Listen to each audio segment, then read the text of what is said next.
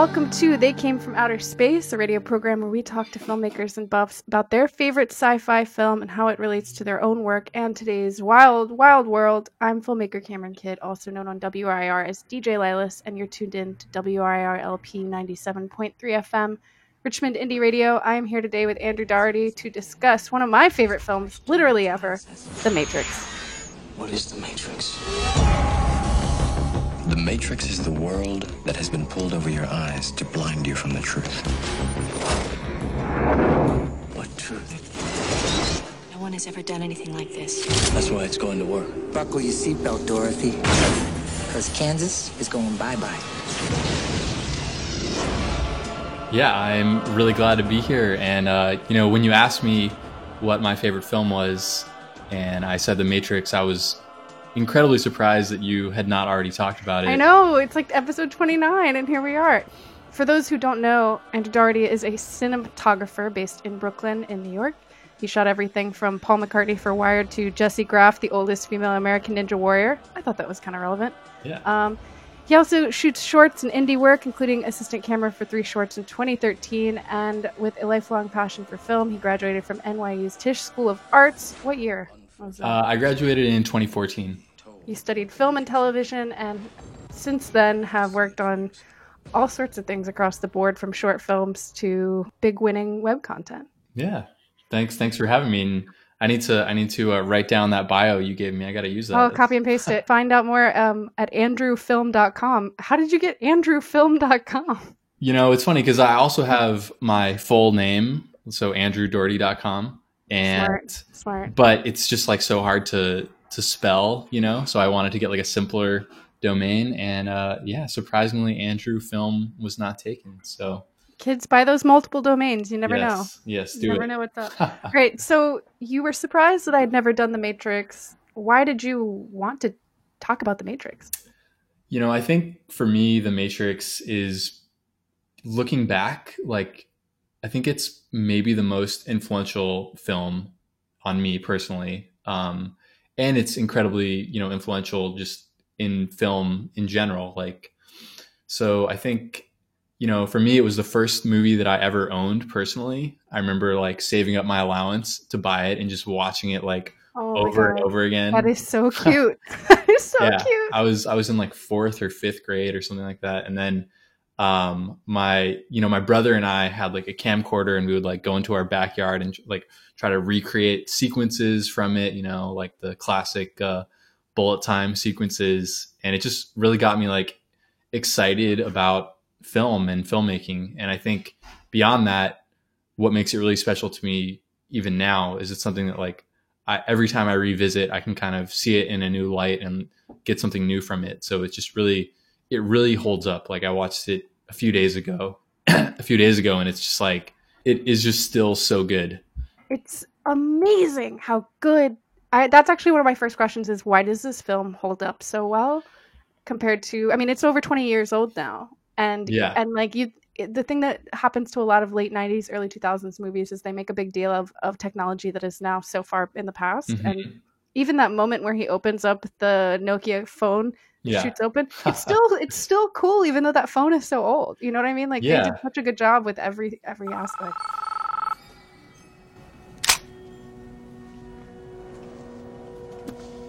Hello? Hello, Neo. Do you know who this is? definitely. I mean, I think I think that if you tweak a few details like the phones or certain things like that, it could still just as easily easily have been made like you know this past year or something like that. Could it have? Could it have been made this past year in I this mean- day and age? I don't know. maybe maybe not but uh, i would like to think that it could have been but like i guess the the themes and the ideas in it are still like incredibly relevant today Yeah, that's another thing that I'm so impressed by the Wachowskis is their ability to look forward. And what I like about science fiction is its ability to talk about what we want and what we don't want in the future as a society. yeah And- definitely This film was very far ahead of its time and is also just still cool. Like there's a lot of movies that were ahead of its time but aren't as fun to watch and don't have Rage Against the Machine at the end credits. yeah we, we got to talk about that ending it's one of the oh. best one of the best endings of all time in my opinion I think It's it's so so cool that it inspired you to go fiddle around with a camcorder though. Like that that is Yeah. Like, so it is literally influential. Yeah, yeah, and I think you. I think for me, like when I first watched it, you know, I was just blown away by like the action and the style, you know, because I was in Mhm. like fourth grade or whatever at the time.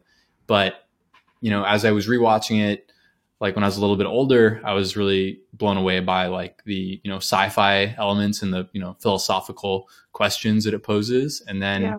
it's been really interesting as well. Um, more recently, how it's kind of uh, seen in more of like a trans lens, and that's something.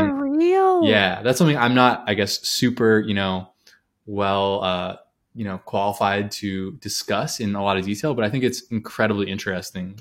Yeah, what are your thoughts on that?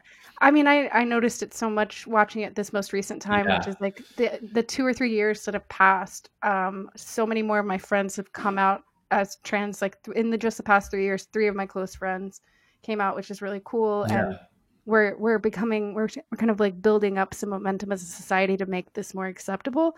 Reading that as subtext makes this film very different, I will say, and really Yeah. cool.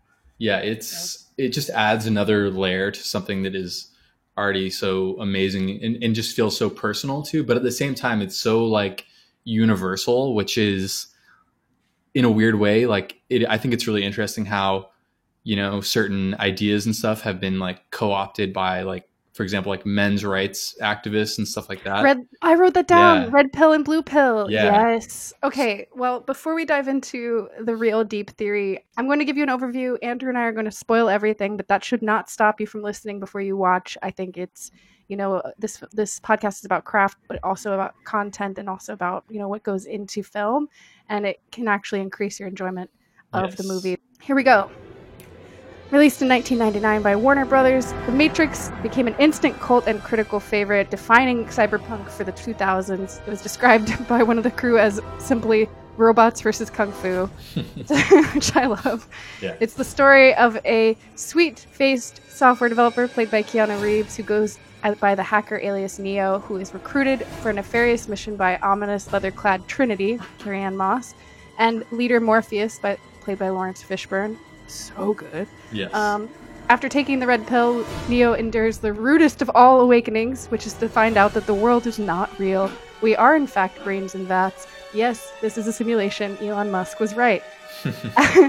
our, our beloved Keanu comes to terms with his prophesized savior status. He learns martial arts enough to battle the agents headed by Hugo Weaving as Agent Smith by bending the rules that machines have set upon humanity and fight to wake up the world.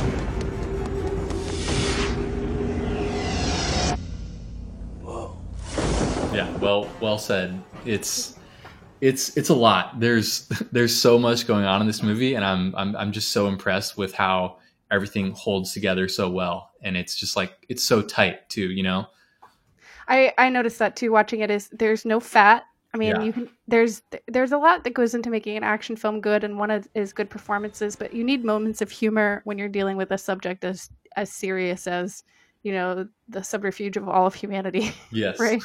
They're dealing with really heavy topics. I you said you saw this when you were in fourth grade. I saw this when I was about about exactly the same age, yeah.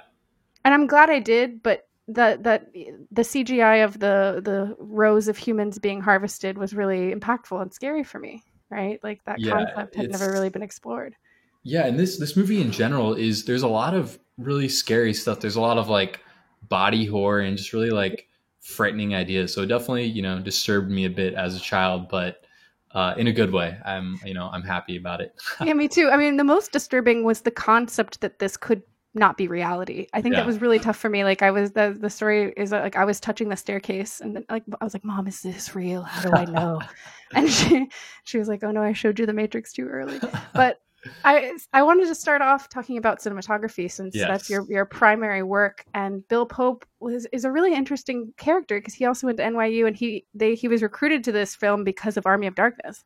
And since this film hadn't really done anything as good, let's be real. I mean, he does Cosmos and he did Spider Man too, but this to me is his opus. Yeah, I, I agree with that. I mean, he's he's worked with um, a lot of really talented directors like Sam Raimi and uh, Edgar Wright, and you know, he's he's got a really like I, I feel like he does style really well, and he kind of like Yeah. he he can adapt to the directors that he's working with. Um, like I mean, he did Scott Pilgrim versus the World as well, which is Oh, just- that makes so much sense. yeah, so you know, so stylish. Um, So I don't, you know, I don't know him obviously personally, but like I feel like he really likes kind of like diving into um, style and really like pushing the limits, which definitely you can see in this film. Yeah, I mean, I think you can just from you saying that a lot of the stuff he does is based on comics. So there's a quote from an interview I read with him where he said, "I think they, they being the Wachowskis, Mhm. I think they hired me because I read comics and knew what they were talking about whenever they mentioned a particular title. In fact, during our meeting, there was a copy of Frank Miller's Sin City on the desk, and I asked them, "Is that what you want the film to look like?" Question. Yes. And and this film, I mean, you can tell that it's incredibly heavily influenced by comic books. A lot of the way the ways that things are framed and you know composed is just like straight out of a comic book. I think especially especially that first opening sequence with Trinity is just like straight out of a comic book.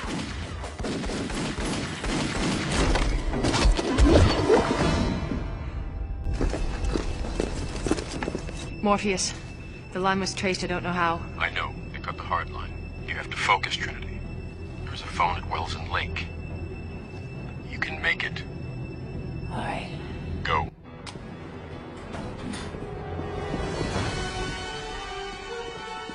I think I like got estrogen from watching that. Like I think I like the estrogen molecules were released. You know, I wanted to ask you about that with stylization. I mean, you said it feels like it's out of a comic book.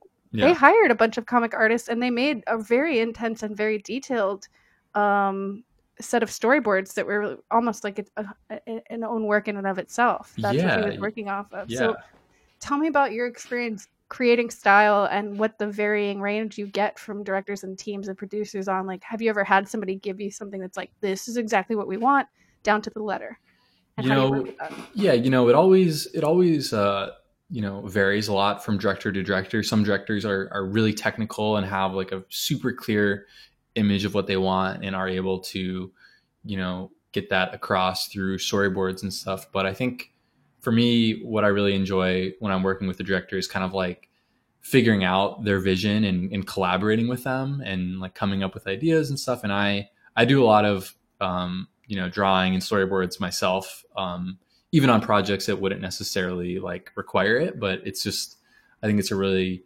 important exercise to be like thinking in that in that way, you know. absolutely i i love drawing i find myself drawing stills all the time but Yeah. um if you had to choose a style let's say you know we know bill pope is kind of a comic style what would you say you, you like to align yourself most with along alongside say your interests Um, that's that's a really hard question. I mean, you know, I shoot a lot of stuff that's more kind of corporate and like clean looking, but uh, I I just love you know like horror and really dramatic lighting. I think that's the kind of stuff that I am, you know, fantasizing about or just dreaming about day to day. Mhm. Um, Yeah. So yeah, that, that's that's a hard question though. but it's interesting how all of those interests come through i i mean i i feel really silly because i didn't realize until i was watching behind the scenes stuff and interviews how much of this film is influenced by anime Because yes. I don't think anime was very mainstream in america at this Yeah. point right? I mean now it's pretty mainstream i would say. There's a lot yeah. of animation that's like kind of flooded the american market but i yeah i was really surprised by that. And then of course you, when you think about the way that things are lined up right? Like it's just some of the choices of where to place the camera during the shots and the fact that they did bullet time and, and made cameras go around in a circle. I don't know. That i don't i don't do you know the actual like story behind how, why they came up with that circular idea was that completely them or were they borrowing that from someone do you know Um, that's that's a good question. I'm not sure. I know that it was influenced, like bullet time in general had a few influences. Um, yeah, a lot of it was from anime, in particular uh, Akira, and also Ghost in the Shell, which I Oh, just yeah. watched Ghost in the Shell for the first time in preparation for this, and it's it's amazing. Um, but and then there were also um, some stuff like some uh, I think music videos from Michel Gondry. I might be oh butchering know that makes so much butchering sense his name, but um, but yeah, Gondry, yeah yeah, yeah. So there's just a lot of like kind of that extreme slow motion and stuff. But I think something that I really like about this movie is that when there are like those intense, you know, st- stylistic choices like the bullet time and stuff, it's always like motivated by something coming out of like character and story, right? Like the bullet the Mm. bullet time in my opinion is supposed to represent basically like a like intense kind of control over yourself and your surroundings. You know. Wow. Well Yeah. said. So, for those listening, could you explain what that bullet time effect is? Yeah, so um, basically, it from you know in the first couple minutes of the film, we get our first taste of bullet time when Trinity um, is she, well, first she like runs along the wall, which is just awesome, and then Mhm. uh, and then she uh, jumps up and does like a crane kick on a cop in his chest, Mm-hmm. and as that's happening, the camera um, in that particular sequence, it time seems to almost freeze completely, and then the camera like rotates around her, and um, yeah, and throughout the film, that effect uh, continues. And I think the the most iconic version is the um, the sequence with Neo like dodging bullets, and you know like where he's leaning back and his arms are going behind him and yeah essentially um, how that effect is achieved which i think is is really cool is it's actually like a time lapse with a bunch of cameras still cameras actually. And so they're set up like in a semicircle or circle around the characters and they're um, being triggered in like in, you know in just a fraction of a second. Yeah so they're being triggered sequentially and that kind of creates an effect of this like really intense slow motion. And then i believe that there was like computer interpolated frames like in between but it's mostly just still images which is really cool Yeah, I couldn't believe that. But the, I mean, at the time, this was an effect that had never been done, and it essentially wasn't really using CGI as the base, right? It Yeah. was using real life. yeah it's mostly crazy. mostly a practical effect which is cool because i think a lot of this movie a lot of the best effects are practical effects like Amen, brother. yeah but So they came from outer space catchphrase. Yes, Practical 100%. effects, people. Yes, but the thing, but the moments of CG in this film, most of them are like just add to the kind of practical effects and really help sell it and make it more intense, you know. But it's like nowadays, so much stuff is is just shot on like a green screen or you know, it's just completely computer generated, which is It's. I think that in general, the over reliance on CGI means that we have to do it. The expectation is to get it done faster and faster. But it, when it, it is so much of the film, it feels so much more disconnected.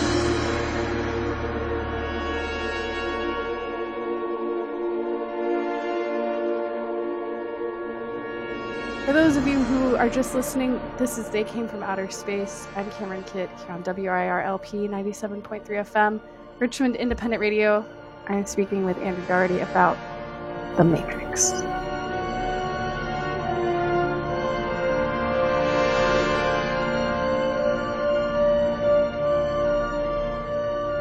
so yeah, their dedication to you know practical effects and making things like very realistic, I think also can be seen in the choreography and the fighting, which I think is just so good. Oh my gosh. Oh my gosh. It's so amazing. Um, something that I think is is pretty cool is they had all of the you know the main cast uh, trained for like four or five months before the beginning of the film, and it was really intense training with uh, with Wu Ping, who's like a very famous uh, kung fu choreographer who hmm had mostly just done stuff um, in you know for famous Hong Kong action movies. Um, but I think so. Something that I, I read online is that apparently when the Wachowskis first uh, reached out to him, he basically wasn't really interested in the project, so he just asked for like a bunch of money first, and they were like, "Yeah, we'll give you a bunch of money." and then he was like, "Okay, well, I want to make all your your actors train for like four months," and they were like, "Yeah." Like you can do that, and he's like, okay, well, I want complete creative control over like all the action and all the fight scenes. They're like, yeah, you know, have it. so, I love that so Yeah. much. and he was like, And- all right, I'll do And it. guess what?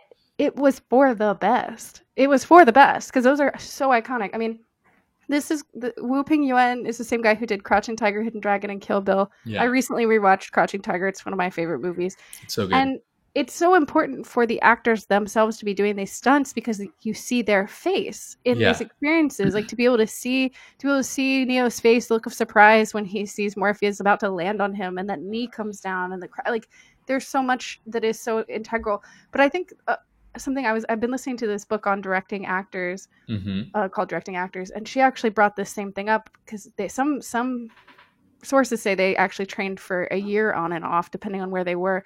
And she said, what is so important about that training is that the directors are able to sneak in rehearsal and dialogue and character throughout Yeah. all that time, right? Like the amount of time they're spending, they're also spending getting to know their characters. Yeah. And that I think is part of the reason why the performances are so good. Is because they had so long to to really prepare. Yeah, definitely. I I feel like it really, you know, it really led to stronger performances and and just the dedication to getting like the physicality of things right. I think it, it really it really comes across and, and paid off big in this movie. Like, in a, another way that you know it had a huge impact is like you were saying earlier about being able to see the faces and stuff. Um, yeah, there's so many shots of you know fight scenes that are like just much wider or um, held for much longer than I feel like people were used to seeing at that time. Um, and it's the action scenes are just so you know so powerful, like to actually understand what's going on instead of like this chaotic like uh, Yeah. editing, cutting to like close ups and stuff like that. But you can actually see the choreography. It's it's really beautiful. That's something I think is important that that I, I don't know how much Wu Ping had influence over the edit, but that's a big difference between American and Chinese action films, is, is especially like pretty much most Asian films. They do a, a, a slight bleed over of the edit where you see the punch hit, and then that punch is still hitting in the next frame when they're face. So you, but your brain fuses them together. Mhm. In American films, we cut out the hit most of the time, so you see a punch and a person's face moving. Yeah, Right? So there's not that same sense of impact. yeah. But I mean, what's your favorite stunt scene? Like, what's your favorite fight moment in this film? Like, which one really stands out to you? It's that's a really hard question because there's just so many so many good ones. Um and they're all they're all different too, which I think is is really like really well done. They they each stand out and have their own specific like feel to them. Like for example, when Morpheus is fighting Agent Smith um in the bathroom, that's I guess a more like western style fight. Like there's dust everywhere and they're just like slamming each other's heads into the walls and stuff like Mhm. that. Um, and then I think for me, probably my my favorite fight scene would probably be the end on the subway platform. with- Yeah, with, Neo and Agent Smith because it's like, I mean, it's just so intense. it's and- legendary. yeah, and there's so many like I feel like there's so many good little details in that too that I like still remember to this day. Like for example, there's a moment when um when Neo is punching Agent Smith and like and then uh, Smith grabs his wrist like right as he's about to Mhm. punch his neck, and then he just like flicks his Flicks fingers his- out. Yes, Yeah. yes, that's a kung fu move. Yeah, I didn't know about this. The moment for me, that moment in the fight is when he he gets up and kind of like moves his arms, like shakes his arms a little into like a, a pose, and the dust Mhm. falls off of him. I literally Yeah. cheered. I was like, It's to to elicit that level of emotion is so cool. But I mean, so good. both he and Carrie-Anne Moss, both Keanu and Carrie-Anne Moss did all their own stunts. I, I don't. I'm assuming Laurence did as well.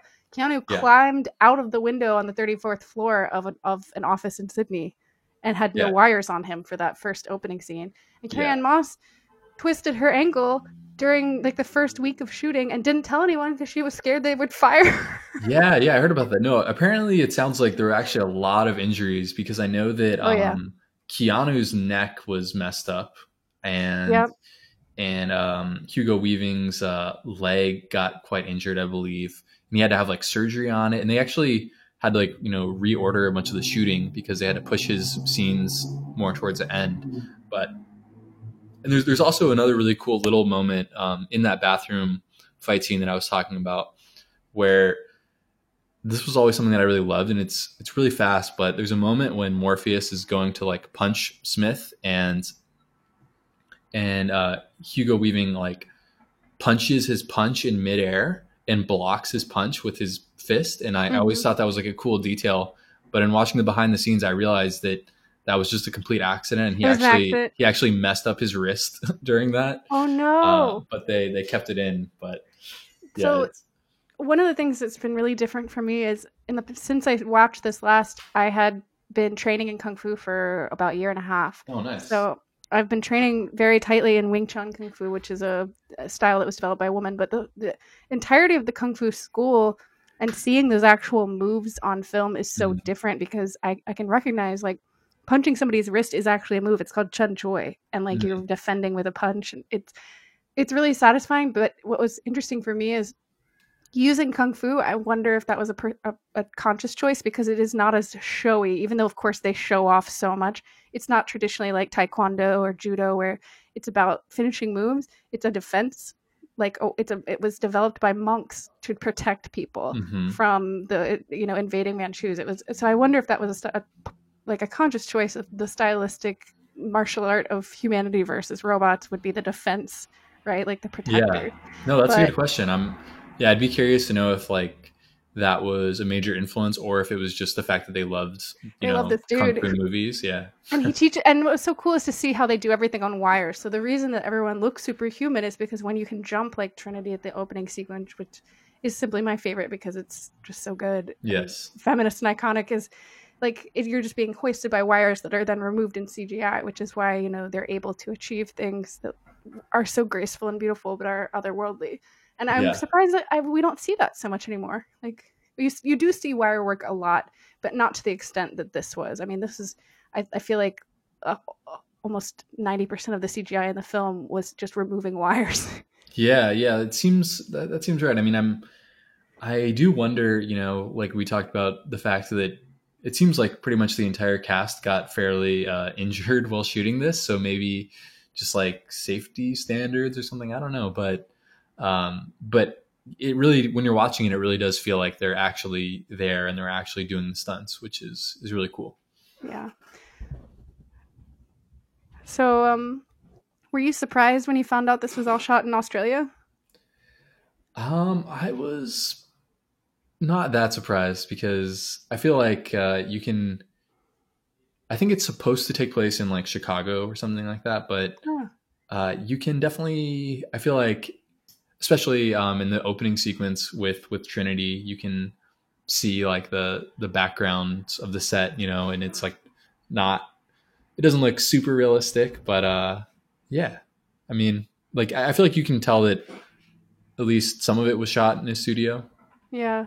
It's just this film is really rare in that they were these these young directors who had only made one film before were able to get the 63 million dollar budget that they needed to make this. Mm-hmm. and it was such a huge hit you know it's rare for that to, all those stars to line up. I mean i know that their producer was really amazing. I have him Yeah. right um but let's talk about let's talk about budget. Like when you have i mean because i feel like when i think about this like i feel like you know you always want more money but i feel like they had everything they needed right there's Yeah. no there's no lacking for funds but they were only able to do that because they shot in sydney Yeah, like they had to create they had to create the like burned out uh american neighborhood look by literally making those sets because there was nothing yeah. like that in Sydney. no, they they definitely built a lot of really really cool sets. Um, something that I saw watching the behind the scenes, which I thought was was really awesome, is uh, during the right after they see uh, the Oracle and they're after the uh, deja vu and they're they find out it's a trap and they go to hide into the walls.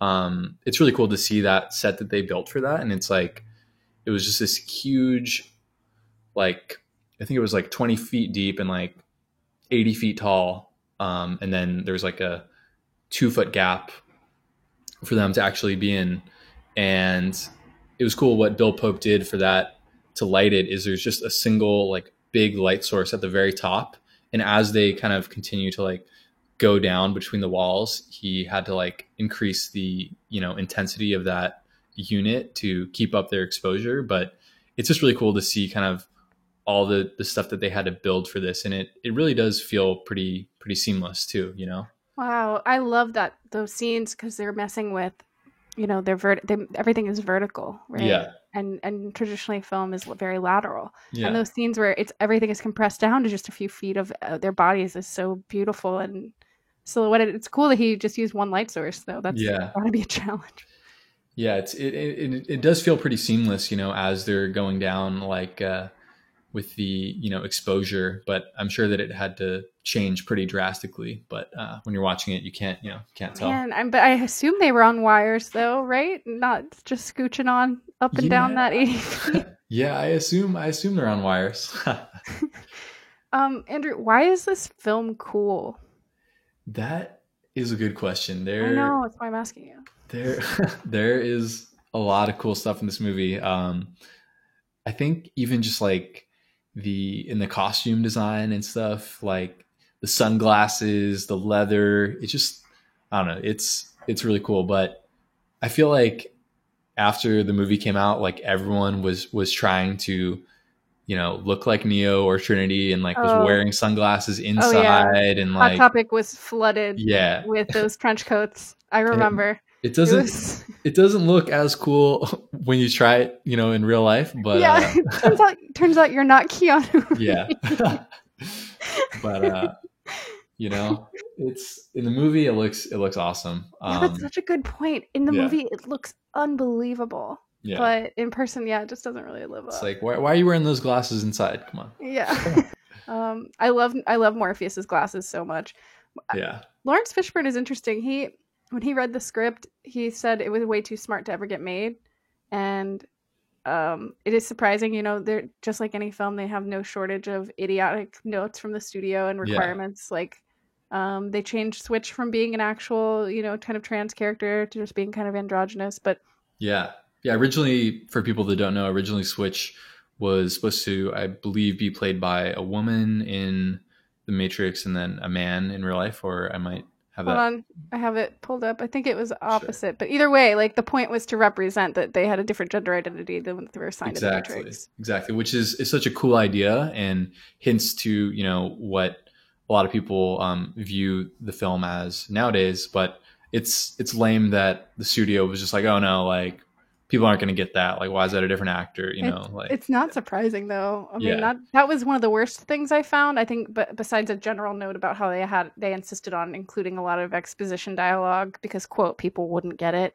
yeah Um, but i do feel like the exposition is handled really well in this movie Yes. like like for example there's the sequence of uh neo like being uh trained and learning about the matrix and the rules of the matrix and stuff. And like there's those four different sequences that go by and every time there's like a, a major lesson that you learn. And i think it's just handled so brilliant brilliantly. And there there is a ton of like just talking and explaining but the visuals while that's going on are, are usually really you know powerful as well. So I, I really you know for so much exposition it, it just it doesn't feel like boring or too talky you know it manages to withstand it because it's done so well. Like they move, the pacing is is is perfect, right? Like you're Yeah. you're constantly moving and being sucked further and further into the Alice in Wonderland kind Yeah. of plot hole. But I do remember reading a stat about like the first 90 minutes of the film, Neo asks like 80% only questions. yeah yeah i saw that too and I, I think i think that was really interesting because like What am I doing here? yeah yeah. But i feel like i feel like keanu is so good at asking those questions I and mean, and couldn't be anyone receiving exposition. Oh, yeah. He's so tr- he's just I mean like I read that he's basically his entire career is directors making him look cool. yeah. He is he is Neo. Like I cannot fathom Will Smith actually playing him as much as I love Will Smith. It's just yeah.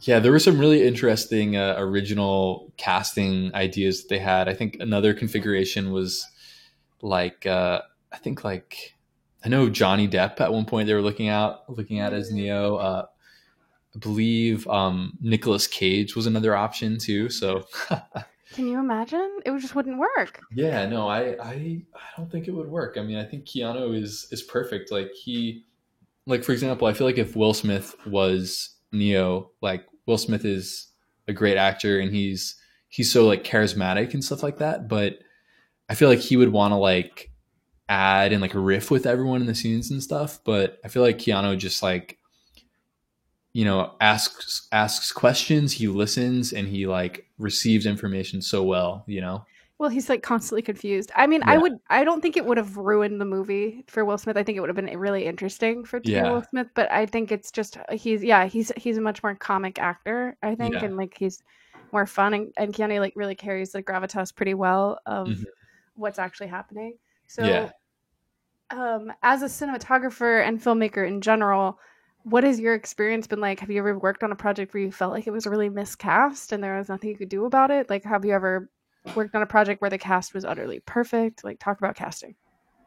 Um, that's you know something I don't have too much say over casting usually, and um, I will say that I think something that it seems like Keanu really brought to the role was his like physicality and dedication to learning the kung fu and stuff. And like on a lot of projects that I work on on my side of things, you know, you can tell when actors are more experienced and more paying attention to like where the camera is, you know, how they place their body in relation to the camera, if they're hitting their marks or, you know, like feeling where the light is, like those little details on, you know, as a cinematographer go a really long way outside of kind of like more traditional performance things. But I feel like Keanu really like nailed that in this movie.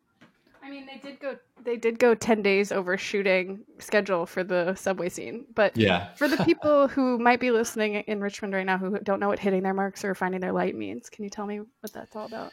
Sure. So um, in in film, a lot of times you will use what are called like T marks, and you'll often put like a little piece of uh, tape down on the ground in the shape of like a T, and that just basically is where the actors are supposed to stand or like walk up to, and that's important because um, there's that's kind of like where the light is more focused, and also where uh, like the camera marks are set for pulling focus as well. Um, so that's really important. And then I can't really explain it, but I feel like certain actors just know how to like cheat their body to open up towards the camera. They know like they understand how the light is hitting their face, like little details like that, you know. Um, yeah, it's. I think of it almost like people who are naturally photogenic know how to t- gently twist their face in the, such a right way yeah. when they see the camera, right? And you also have to be not afraid of the camera because often it's pretty big and it's zooming in close to you while you're trying to have a very intimate conversation. But, yeah, um, definitely, um, definitely. That's just standard acting stuff. Um, yeah. but you know, so uh, first of all, the cast is utterly perfect. Cinematography is perfect. The score is perfect. I mean, is there anything that you would give notes on? Like anything that you think you would change about this movie? Yeah, I think for me, I think that there there are like some moments of pretty rough acting, mainly by like uh, kind of like the people in like smaller roles, especially in the beginning, like the the cop in the beginning, just like is kind of ridiculous. He's like he's like, oh, like my men can handle one little girl. It's just like really kind of cheesy and stuff. But at the same your time, men are already dead. yeah, yeah, that, that, that is a great line uh, by Hugo Weaving. Um, but I think that uh, there are some moments like that where the acting is just a bit a bit rough. But for me, it doesn't really take away from the movie. It's just like it's a little cheesy, but it kind of works too because it it is like almost like they're like an NPC or something like that. Yeah, you know? that's eh, you know what, and they and the attention to detail. Speaking of the characters, I mean, the only line that I would change delivery on, and this is crazy that I'm getting that nitpicky. It's because I think the movie's so perfect. Is when Apoc says, "I hope the Oracle gave you some good news." I was like, "Oh okay, yeah, could you be any more deadpan?" But like the the attention to detail that they used. You write on this, I'm sure, the numerous sets of identical twins. yeah, yeah, I wanted. Yeah, yeah I wanted to that. talk about that. Yeah. So, um, in one of those kind of training scenes, I'll call it, uh, it is where Morpheus and Neo are walking in what seems like it's the Matrix, uh, but um, it's actually a program that was designed by Mouse, who's another one of the uh, crew members, and um, it's a really subtle effect. But what they did is they hired identical twins, so there are always like for every you know extra that you see in the film, there's another one that you will see as well. So it's a really interesting kind of subtle effect, but it basically the idea behind it is that uh, since it is a program, you know, to like save processing power or whatever, he just you know created doubles of everything. I just I think that is so genius and so it's, cool.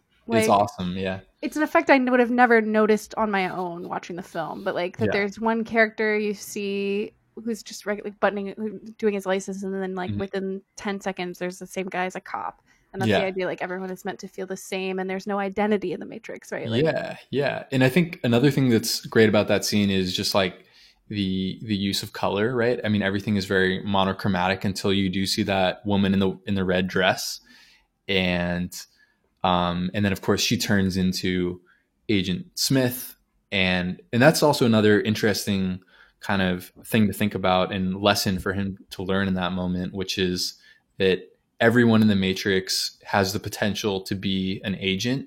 So therefore like they're essentially an enemy which is you know a slightly problematic thing to think but it is because there's moments when they're killing you know seemingly innocent people or people who are just doing their job but i guess Yeah. the movie wants wants to uh, show that you know they're all potential agents and kind of in the system Totally.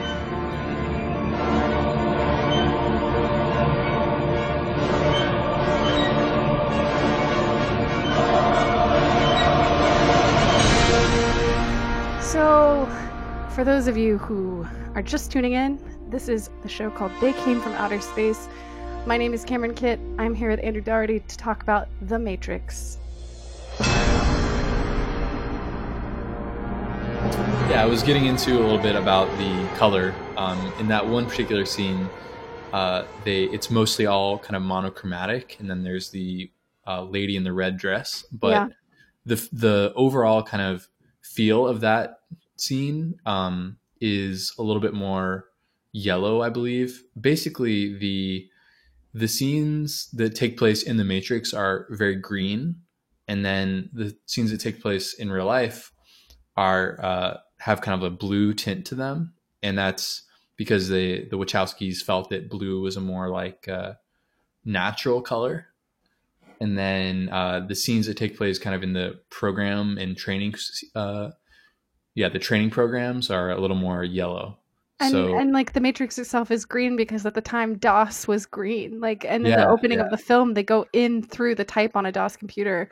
yeah, Like, which I don't know if anyone listening to this who's a millennial knows what I'm talking about, but everybody above, like Andrew, have you ever interacted with one of those like old typeface computers? Yeah, I I mean, when I was pretty young, but I, I, I do, I guess in my head, I still think of like code as being green. And Yeah, stuff. I- code is green, right? Yeah. and and I love how the Matrix is just backward numbers and kanji like Yeah, symbols. yeah. like, that's what the Matrix is made of.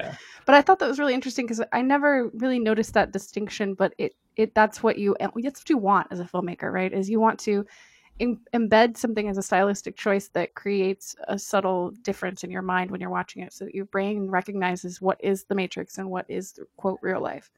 Right. Definitely. I mean, I think you know the Wachowskis um, make so many like subtle decisions and and also pretty heavy-handed decisions, but uh, they all like work together to get their ideas across. And in in this case, the separation between the real world, the Matrix, and the other uh, training programs, I think it's really effective.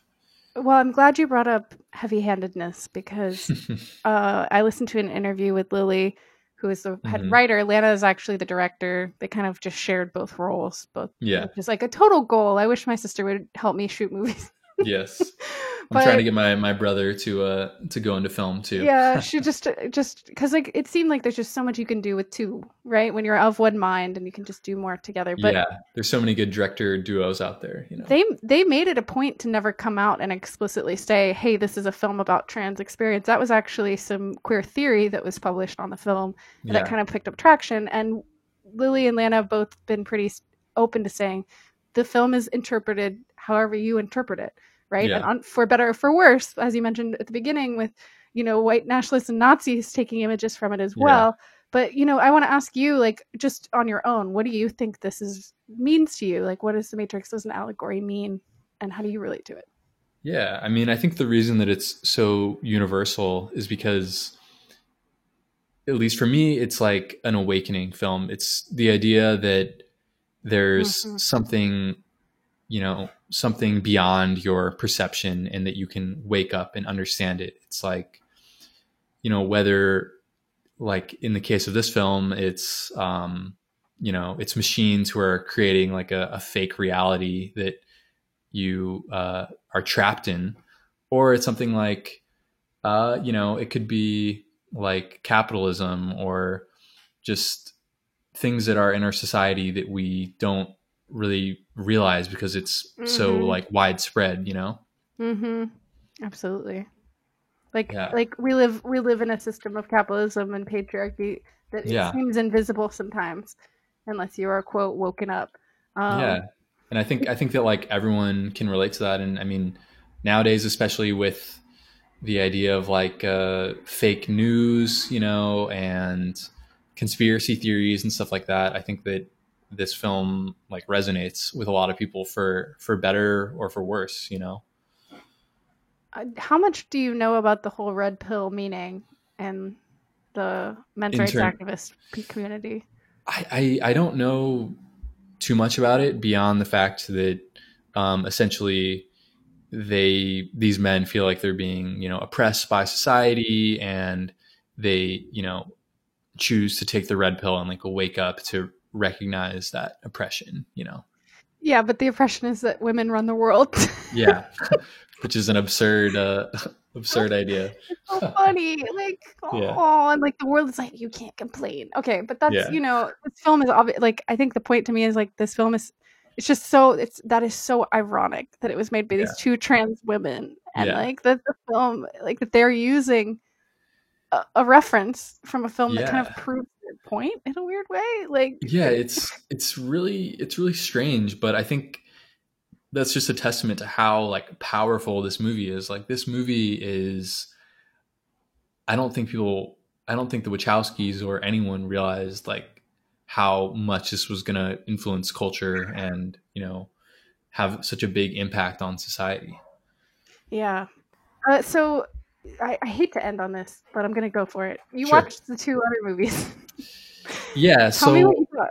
Yeah, so I, I did rewatch um, Reloaded and Revolutions, and I think uh, okay. So overall, like when I was younger and I saw Reloaded, I did think it was pretty cool and stuff. But then after watching it a couple years later, I was like, this is terrible. And you know, I was a little bit surprised actually after rewatching uh, the rest of the trilogy. Like, it's not as bad as I remembered. Um, I think that Reloaded, especially like up until the highway sequence, is pretty pretty rough.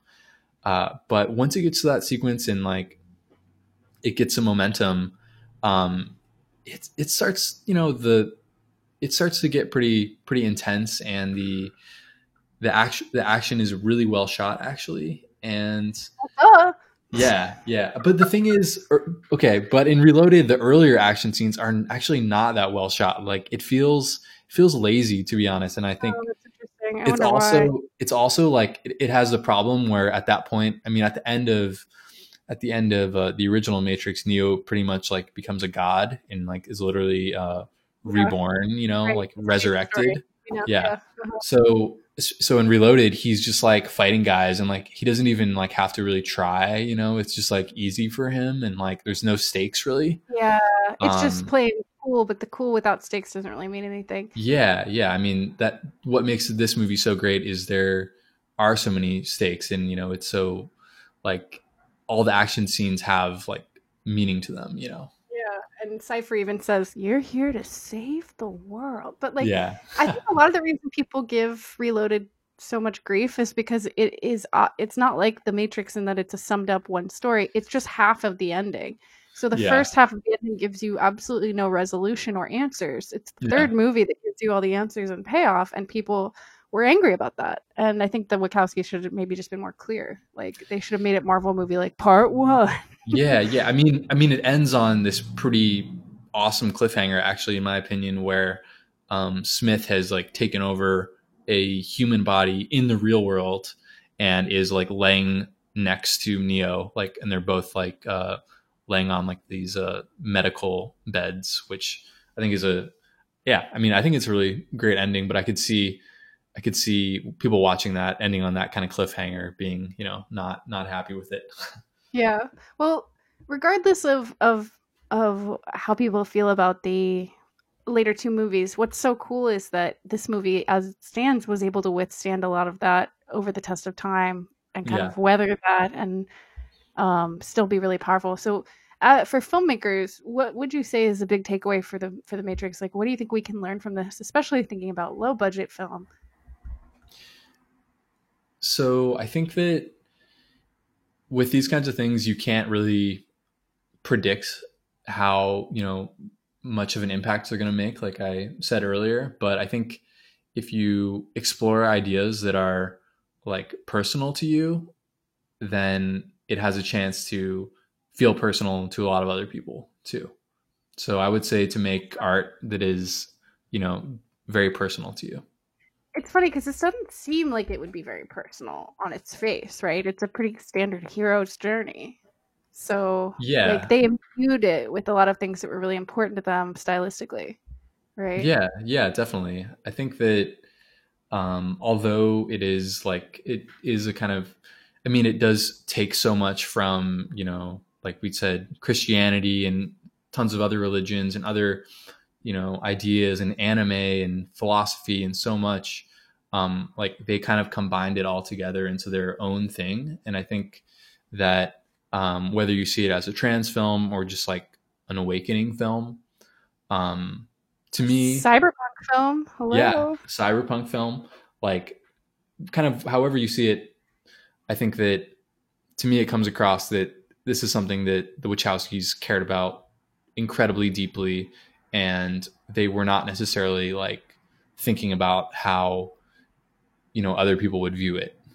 hmm Yeah, that's the feeling I got from a lot of the on-screen or like just the filmed behind the scenes stuff is like they just seem like they were really chill, hanging out, backwards baseball caps, Yeah, just straight up nerds. Like I really Yeah. relate to that. You know Yeah. that if same. if you yeah yeah um have you ever read neuromancer or gosh what's the other book that's very similar to the matrix there was a couple books came out in the late 80s that were kind of like about people living inside the, the internet yeah, no, I have not read Neuromancer, but I should, especially now that I have some some downtime. oh no neuromancer's so Yeah. good it's filled it's filled with a lot more like stuff that doesn't like last into the 2000s in terms of like being okay you know Yeah. there's some Yeah. stuff uh, um but okay um last word what's your favorite thing or is like if maybe maybe if you'd like to share something andrew of like if somebody still hasn't seen the matrix why do you think they should watch it So I think that this movie has amazing fight scenes. It has some really interesting, you know, sci-fi ideas. Has great performances. We didn't talk about um, Hugo Weaving Hugo too much, but like he's maybe the best villain in any movie I've ever seen. Like he's he's so good. yeah Um, his because because i finally realized why it's because i actually relate to him when he's like i need to get out of here i was like oh, yeah, that's why- yeah. And his his like his argument makes sense in a lot of Oh. ways. I mean, we do take over everything. We, you know, take up resources. Human beings are a disease. You are a cancer of this planet. And we are the cure. Yeah, we're spreading like a virus in a lot of ways, which is a weird thing to say now that there is an actual virus Oh, yeah. spreading. Um, but but his argument is is really interesting and like a lot of what he says makes sense, but it's also just so evil at the same time that I don't know. He, he and he he just his performance like he delivers it so well. yeah he, he was he was imitating walter cronkite or like 1950s newsreaders and that's what oh, I didn't I didn't know that. That's super Yeah. interesting. But yeah, so his human beings are a virus. Like you're Yeah. you're so right. I mean, without his actual delivery, it would mean nothing. But he's written as such an interesting character because that was, as a young person, the first time I'd ever thought anything negative about humanity. Yeah. Right? I'd never had I'd never reflected upon our impact on the world and that, you know, he's like like you guys are just like the dinosaurs. You're gonna die out and it'll be our time. That's a Yeah. scary thought. it is really scary um, and i also i think i do think it's interesting how how agent smith uh, looks very similar to neo's boss that we see in the beginning of the film Oh my goodness. Yeah, he's the man. Yeah, the, the agent for capitalist man. yeah he's just a white you know agent male capitalist Yeah. All right. So, it, reasons to watch The Matrix. Hugo Weaving. hugo weaving and a bunch of other things but uh, hugo weaving is definitely up there Awesome. Well, Andrew, we got. I think we got through almost everything. This was really fun. yeah it Um, was a lot of fun thanks for having me Thanks for coming on. Thank you for tuning in also to another episode of They Came from Outer Space here on WRIR LP 97.3 FM, Richmond Indie Radio.